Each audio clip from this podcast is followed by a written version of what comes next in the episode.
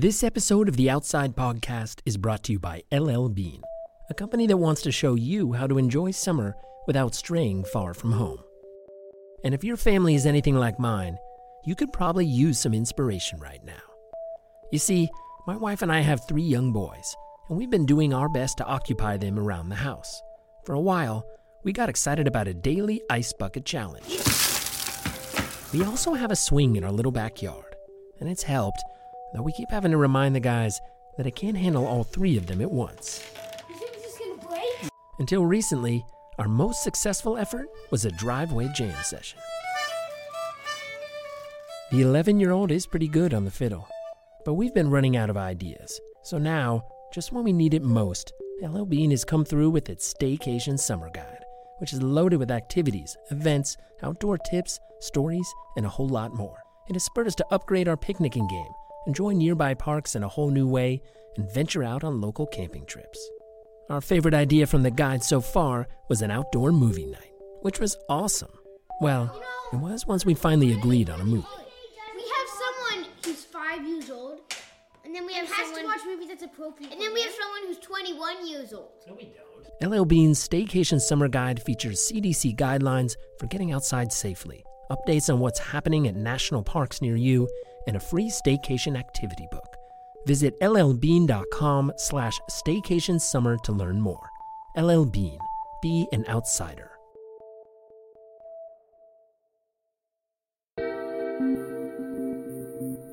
From Outside Magazine and PRX, this is the Outside Podcast.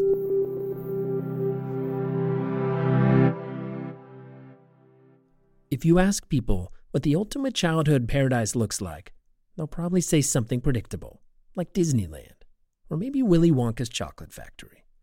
But for a lot of kids, paradise is nothing like that. Instead, it's sleepaway summer camp, especially a camp that lets you do crazy, stupid things and get really, really dirty. I got there for the first time, and, and the older kids were talking about a rove. And I'm like, what the hell's a rove? Well, it turns out a rove is, is one of the best activities that I've ever experienced. You do it after dinner, and the counselors get the whole camp really whipped up into a frenzy. I can still hear it, like in the dining hall. They start the chant super low Rove, Rove, Rove, Rove, Rove, until it reaches like a fever pitch, right? And what you do, it's pretty simple actually, is they would take all the kids and you would wear shoes, long pants, long shirt, and you go into the water, uh, into the lake, and you get wet. And then you basically just run around camp like crazy people, chanting Rove and jumping and diving into mud puddles and wrestling. You used to go out to the horse pasture and then roll around in, in the horse poop. After you do all that, you go back in the lake and you get rinsed off you go take a hot shower, and then you celebrate by eating a sundae. Okay, so there's a little Willy Wonka in there, but only after the mud and horse poop. That story came to us from Timmy. He's going to kick off the second installment in our two part series on summer camp. Timmy is not his real name. Just like with the first episode, we're concealing people's identities so they can tell us what really happens at camp. Decades ago, Timmy had his first year at a camp that would become a centerpiece in his life, even as he grew up. It was in the North Woods of Wisconsin and offered numerous classic camp activities, as well as some cultish practices, like roving. But it was really defined by overnight canoe trips. Groups of five kids would head out with a couple counselors on multi day paddling adventures that varied in length and difficulty depending on the age of the campers. Timmy was 11 that first summer, and as he and other boys prepared for their canoe trip, they were introduced to some long standing traditions. First thing you do is you go to the Trips house, which is this iconic place, right? Because you have to check out all your equipment for the trip. And they have this very dialed in system. And I remember the Trips director was this big, burly dude with a, a beard, and he was super jacked. And they had all these, you know, procedures for checking in, and it, it taught you, you know, to take care of your possessions. And so one of the things that they do is they, they check you out your pots and pans, right? And they're beautiful, clean, these uh, aluminum pots and pans. And so, you know, the deal is when you when you check them out, you need to return them just as clean as when you got them. And that's difficult, right? Because you had to cook on open fires. They didn't at that time. They didn't check you out with stoves or anything. So you know, the pot is going to blacken, right? And counselors didn't want to have to deal with scrubbing the pots when they got back, which we were all terrified of because this big burly dude and it was going to be a lot of work. And you heard all these stories about kids in, in the wash house scrubbing their pots and pans, you know, for hours which I don't think actually were true. and so as a result of that, like the counselors there came up with all kinds of tricks. Among the common tricks was soaping the outside of the pot before cooking, which prevented the buildup of soot. But the most effective technique was not to use the aluminum pots at all. Instead, counselors would have their crews cook inside number 10 cans. Those are the big tin cans that sometimes hold Folgers coffee grounds, or maybe canned peaches. Every group of canoers was issued a number 10 can to carry eggs for their first breakfast on the trip. They'd pack them in pine needles to keep them from breaking. Kind of cute, right? Anyway, counselors realized they could get away with cooking in the cans and not even bringing a pot. This was what Timmy's counselor planned to do. The crew's first number 10 can meal would be a customary dinner at the camp potatoes, carrots, and ground beef. Probably would have worked out just fine if the weather hadn't sucked so much it just rained and rained and rained. It was early summer in June, and it was so wet and cold. You know, you know, you think it's like warm, right? It's summer in Wisconsin. It's going to be nice and warm. It was not. The group set out in the rain, and after a rather miserable day, they reached a campsite that included a vault toilet and a fire ring. The counselor immediately got to work on dinner. I don't know if you've ever tried to start a fire with really wet wood, but it's it's difficult and you know, I think that he, you know, he was supposed to learn how during staff training, but it's a difficult thing to do. And I just remember him on his hands and knees, you know, just blowing on this fire forever. You know, we're cooking in our tin can and the water starts to boil a little bit and we throw everything in, cook up the ground beef on the fry pan, put the potatoes in, the carrots, and then the fire just like starts to fizzle out.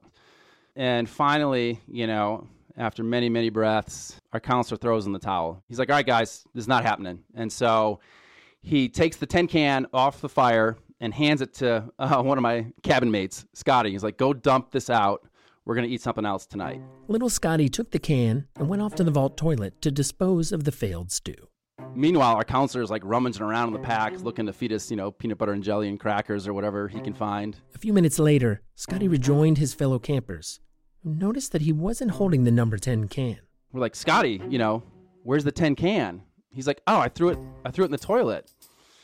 And um, we were like, uh, "That's what we're cooking out of." Timmy and the other campers decided to head back to the toilet with Scotty to investigate. Sure enough, you know, it's uh, it's down in there, and I don't know how much you all know about vault toilets, but this one was pretty full, and so. Which ended up being kind of unfortunate, right? Because the can was just out of reach, you know, because there was a lot of poop in it. We could see it, but it, you know, it's on top of this big mound of poop. And we're like, oh man, we got to get that out. Like, our counselor's going to kill us if we don't. And so we got a stick and we're trying to fish it out with it with a stick and it smells pretty gnarly. And, you know, we're like, Scotty, you have to deal with it. Like, you're the one that threw, threw it in. So we're sort of egging him on. And, and ultimately, like, he balanced sort of on top of the toilet seat and really stuck his whole upper body as best he could into this toilet and um, ended up brushing up against the side and getting some stuff on him. And uh, that sent us sideways, right? We were like, oh my God. You know, we all ran down to the lake to uh, clean Scotty off, who's now got like poop from the vault toilet on his arms. And of course, that finally gets our counselor's attention. He's like, What are you guys doing? And so we tell him the whole story. we go back up there and he looks at it and just shakes his head. Ultimately, the counselor had to use a payphone to call back to the camp and request that his proper pot be sent along. As for Scotty, the other campers didn't hold his mistake against him. Timmy points out that it was a totally new situation for all of them. Confusion was a constant. Actually, the only person who was upset by the situation was Timmy's mom. I was telling the story to my mom, and she's like, We paid that camp a lot of money, and they were cooking out of a tin can. Another boy who went to the same camp had a very different kind of first time experience. We'll call him Al, and it also happened when he was 11. Al had grown up in a big Midwestern city with minimal exposure to outdoor adventure. Still, he was excited to go to camp. Swimming, archery, group games, all that sounded like a blast. But then he got there, and he realized that he'd also have to go on one of these big canoe trips. And it really dawned on me that this was going to be a fairly serious undertaking for a suburban kid who had never really been on many overnight outdoors activities. That's when I really started to think to myself, wow, this is maybe something I'm not as excited about as I thought I was. Making matters worse, Al was the smallest kid in his group. There were a couple other guys on our trip who were definitely going through puberty earlier than I was, and they were basically like twice my size. So, A, the trip was easier for them. They just had stronger arms, and so paddling was was easier. I think even one of them was on his middle school like football team and he was huge. He seemed like an adult to me. And also those guys, they were a little bit like bullies. One of the kids had like snuck a bunch of candy. Like he was a little bit more savvy and and just kind of bigger and so, you know, his whole role is like I'm big, this trip is easy for me and guess what? I I snuck a bunch of candy that I'm not going to share with you. Poor Al was miserable from the get-go. The paddling was hard, but even harder were the portages. That's when groups carried their boats and all their stuff from one lake to the next. The counselor would deal with the canoes, carrying them one at a time, upside down on his shoulders, while the kids lugged the food and gear. I might have even thought a, a couple of times maybe if I got injured, I could be evacuated from the trip. You know, you could twist your ankle with a big heavy pack on your back, and no one would probably think twice about challenging you. I definitely thought about, like, what if I got food poisoning? That could be a great way to get evacuated as well. Initially, the portages were short, maybe a quarter mile or so. But on the second day, the group had a big one, about two miles. As they paddled towards it, Al got increasingly anxious. His biggest worry was that he'd end up being the one who had to carry the heaviest pack, which they called the grubber because it held all their grub. Let's say you're doing a grocery run at the store, you know, for five days of food. That's basically what's in that pack. When they reached the beach, the campers drew straws to determine who would carry what. Sure enough, uh, I drew the straw for the grubber. I was small enough that I actually even needed help getting it on my back. You know, there's no waist strap or anything like that. It's just two leather straps over your shoulders. I'm the smallest kid in the trip. I've got the heaviest pack, and everyone just kind of takes off. The bigger guys on the trip might have even made fun of me at how slowly I was moving and how the pack was like literally at least as big and heavy as I was. Fairly soon, Al was alone, walking alongside a rural road that led towards the next lake. After a while, his shoulders hurt so badly that he decided to take off the grubber for a break. A couple minutes later, when he tried to put it back on, he couldn't. It's just not working. I can't get it up on my knee to help get it up over my shoulder. So I'm in a little bit of a pickle here and not sure what to do. When I hear a car engine drive up and and slow down right in front of me I look up and there is a yellow gremlin. In case you're not familiar with the gremlin, it's an odd looking little automobile. They were introduced in 1970 as America's first subcompact car. If Scooby Doo drove a hatchback, it'd be a gremlin. The one idling next to Al was in pretty rough shape. A woman doesn't get out of the car, she just yells out and says, Hey kid, why do they make you carry those giant heavy packs and walk down the road? You know, I said something like, Well, we're doing a five day canoe trip and you sometimes you have to go from one lake to another. And she just said, Well, that seems ridiculous and unfair. You want to ride?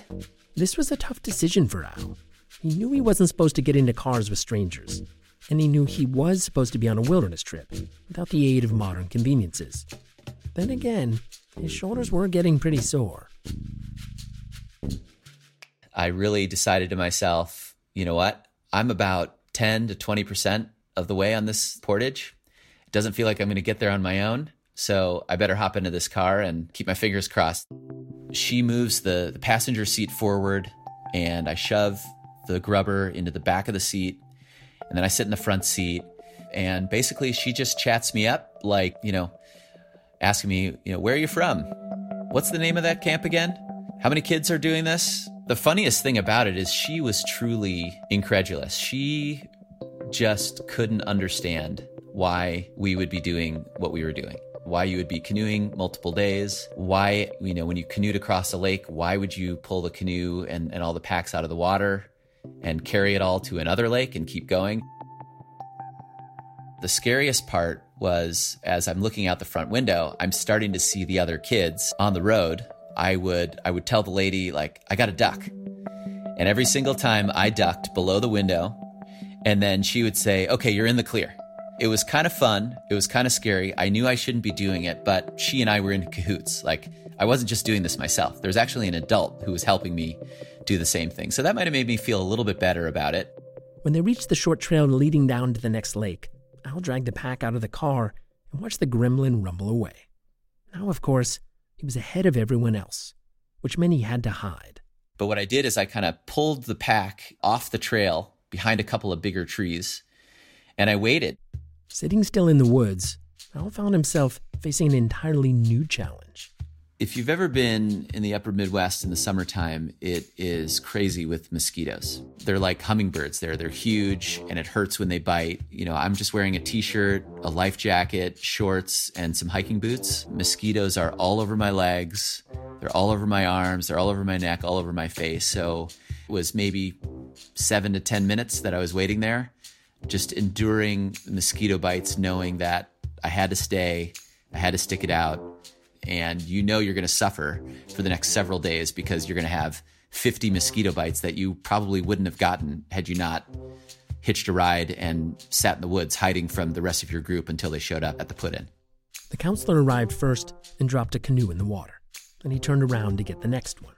Then the kids slowly rolled in over about 15 minutes. And as everybody's assembling, I was able to muster just enough energy to get that grubber onto my shoulders, walk in, and drop it and act exhausted as if I had truthfully portaged the entire way. You know, we were high fiving because we did the portage and nobody really asked me any questions. And then basically we jumped in our spots in the canoes and we paddled and nobody was the wiser. I was kind of on cloud nine. I was like, you know what? I beat the system a little bit here. I kind of feel bad, but I kind of don't because guess what? I just got out of the worst experience of the trip. Al kept his secret for a number of years. Meanwhile, he came around to loving wilderness canoeing, which surprised him more than anyone else. When I was in that car, I was probably spending time thinking to myself, I'm never coming back to this place. I'm never going to touch a canoe paddle or get in a canoe again. And I'm never coming to camp again. And then, you know, when I had a little bit of time to reflect, you know, I was a little bit embarrassed um, about that that I had done it, and a little bit disappointed in myself. And the next year, you know, it was time to sign up. My parents asked me, they're like, "Hey, do you want to go back to to camp?" And I said, "Yeah, I do."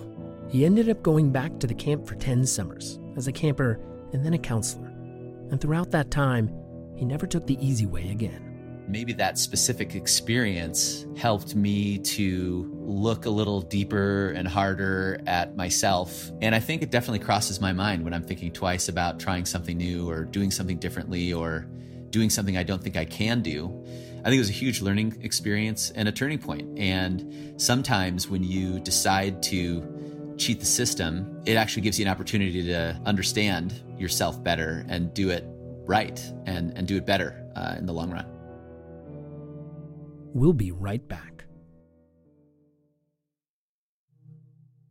At the top of the episode, we talked about LL Bean's Staycation Summer Guide, which is loaded with ideas to help you enjoy summer without straying far from home. And of course, LL Bean also makes all the gear you need for your staycation adventures. Whether you're heading to the park for the day, overnighting at a local camp spot, or getting creative in your own backyard. In my family, summer means creek hikes and tide pooling always with dip nets in hand.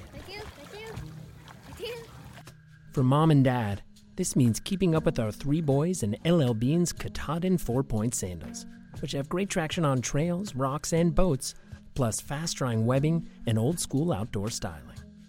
On our local camping trips this year, our boys will be sleeping in LL Bean's legendary cotton flannel lined camp bags, which are as cozy as your favorite flannel sheets, and thanks to high loft polyester insulation, they won't clump after the repeated washings that they will most definitely need.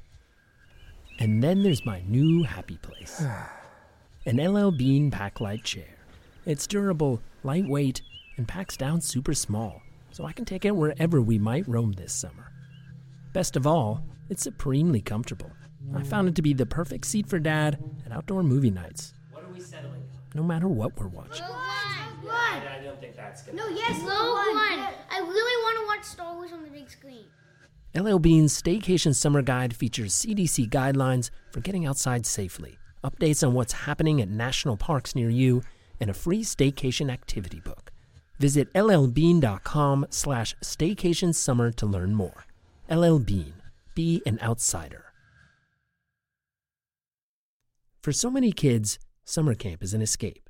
You get far away from your normal life and spend long days outside with people you've never met doing all kinds of new things. But some kids need escapes more than others. Some time ago, a 10 year old boy named Russell was eager to escape a difficult home situation. His parents had divorced and were living thousands of miles apart from each other while fighting over their children. Somehow, this ended up with his mom putting him and his sister on a plane to spend seven weeks at a Christian Science summer camp that was about as far as possible from both of their parents. I showed up literally in like I think I was wearing cowboy boots and one outfit. And my trunk that had all my clothes hadn't arrived yet. And I was sort of the new kid there. Everyone else who was in my cabin had been there for years already and were already a tight knit group. I hadn't been away from home for that long ever. And my mom, I think, was pretty worried about me. She would call the like mess hall almost every other day, the main phone line, and it became a camp-wide joke like, "Russell, your mom is on the phone." But while he had tough moments that first summer, he soon fell in love with the place. Sending me to that camp was basically the best parenting decision my mom ever made for me. And I would always come back from it. Yeah, I was tired and but she would always look at my eyes and say, I've never seen your eyes so clear. I've never seen you in such good shape. I've never seen you so happy. This was the best part of my childhood, honestly. Russell says he learned to play a number of sports at the camp and got really into hiking, backpacking, and canoeing. But his most enduring memory is of what sounds like the most epic game of capture the flag of all time. It was always played in the woods and it was always played over a really long time. So even the junior ones were overnight. So they would take all the, you know, the nine and ten year olds out to the to the woods and they would play straight through the night. It was characteristic of a lot of things at the camp. There was sort of that go big or go home mentality. In this camp's version of the game, instead of grabbing the flag and bringing it back to your team's side, you'd pick it up and say flag a few times, and that counted as a point. In this way, the games could keep going and going.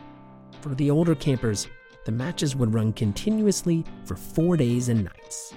And they had, you know, a property that was just enormous, just a big empty forest with hills and ridges. It must have been a couple square miles. There were tryouts, meal planning, and also mental preparation that was in line with the camp's spiritual ethos. There were meetings about how we were going to act and what thoughts we were going to keep in our mind as we went into the forest. The game began when the teams were bussed out to an area in the woods they'd never seen before. Each team was led by a judge to a hilltop that would be their home base. Their first task was to build a 14 foot tall judge's tower. This was where the judge was basically going to sit for the rest of the four days with a bird's eye view of everything that was going on. The judges would be scoring the teams on their sportsmanship, their meal preparation, and their work building the tower and other structures. And as soon as the game began, it was basically open season. I remember the first night, you know, you're already tired. The game doesn't stop. But while you're not actually raiding or running through the woods, you're you're building these structures. So I was halfway up a tree with a friend of mine. It's probably two in the morning. We've got our headlamps on. And we were doing everything with twine and saws. No nails, no tools, no nothing. For Russell and the other campers, the game became a chaotic endurance challenge, one that, for him at least, had a lasting positive impact. The first night, you're really tired because you're not used to staying up all night. And then the second night, you sort of realize that you can actually keep going. The third night, you're just jacked on adrenaline, more or less. You're probably technically in some sort of insanity category if a psychologist were to look at you, but you realize that, you know what? I can do this. I mean, I'm going to collapse when this is all done, but I have pushed myself so far past where I thought I could go on night one when I was sort of sitting there on the hillside, struggling to keep my eyes open. And when you return to camp after all this is done, you feel kind of special. You feel like you went through something that that no one else has gone through. Russell says that this exhaustive approach to competition was part of a larger strategy taken at the camp, where the counselors pushed you to the edge of your abilities, but also supported you emotionally in a way that he had never experienced. He carries those lessons with him today as an adult and as a father. Just that combination of being tough and being loving.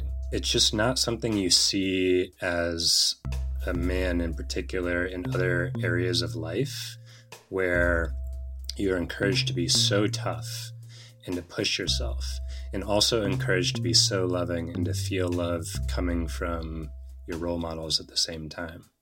It's just the opposite of the sort of macho cultures that you hear about in so many other places, on college campuses, on sports teams, whatever. That's not what it was like at this camp. This camp was about love and it was about pushing yourself while making sure that you love each other. And I think that that has always stuck with me in my relationship with my son, my relationship with other men, friends, Other lessons we learn at camp come through moments that have us questioning what's going on around us. In the late 1970s, a young man we'll call Steve traveled by plane and bus from his home in a Midwestern city to a remote camp in Canada.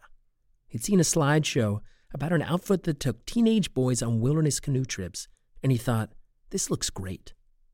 He knew it would be physically demanding, but really, he didn't know what he was getting into. We were maybe not even three hours into the trip when the waves in the lake got really rough and our canoe flooded and I became soaking wet.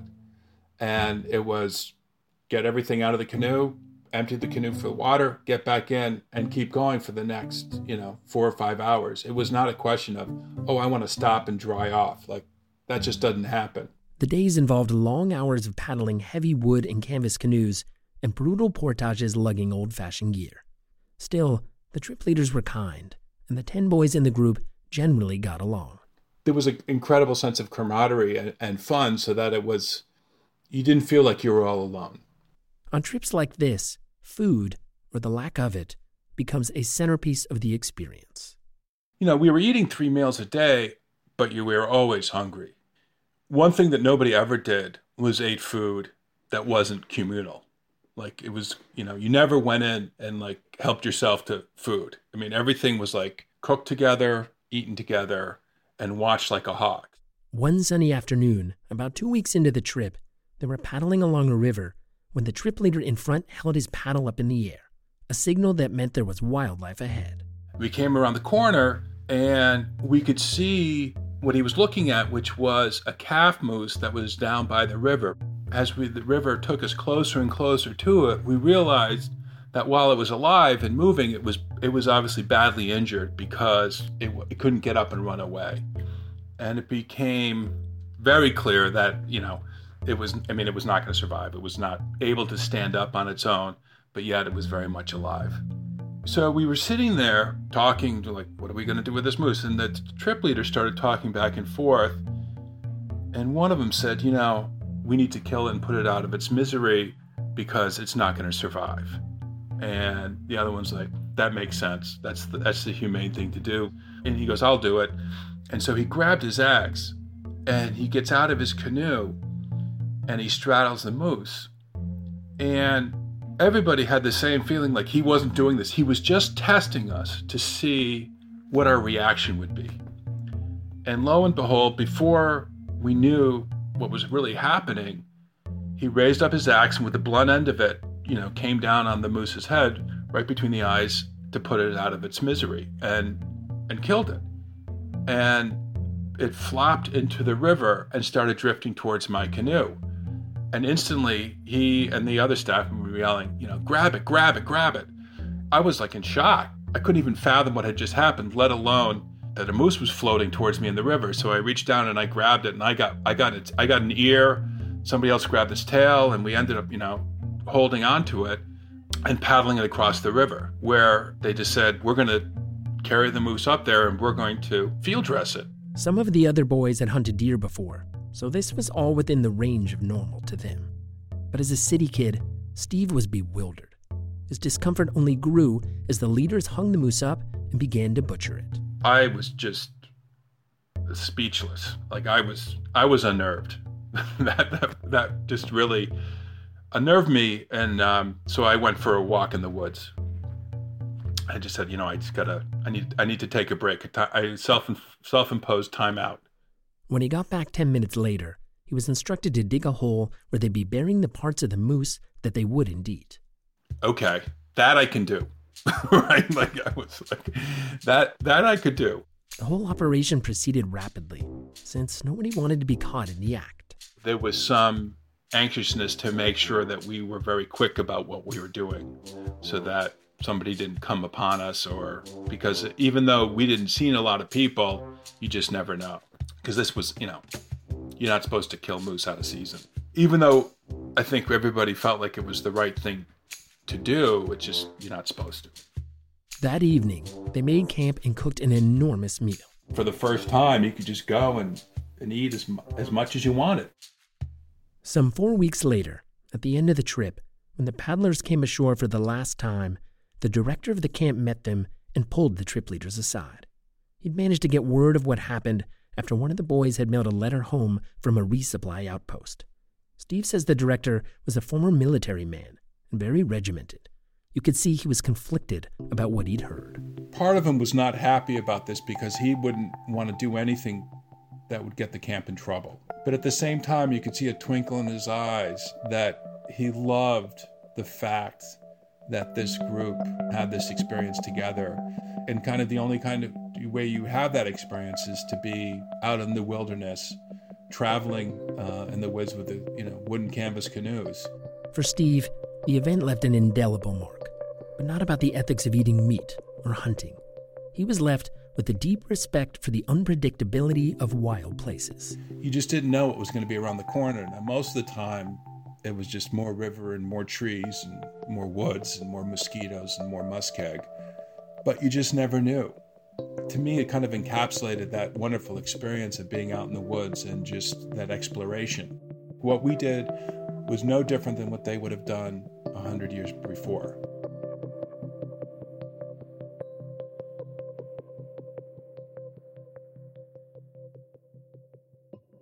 This episode was produced by me, Michael Roberts, with music by Robbie Carver. Thanks to all the listeners who wrote in with submissions for summer camp stories. If you have an idea for anything you think we should cover on this show, whether about camp or not, you can email us at podcast at outsideim.com. This episode was brought to you by LL Bean, a company that wants to help you enjoy summer without straying far from home. Check out their staycation summer guide at llbean.com slash staycation And to get 15% off your online orders from now through August 15th, go to llbean.com and enter the promo code OUTSIDE at checkout. The Outside Podcast is produced by Outside Integrated Media and distributed by PRX.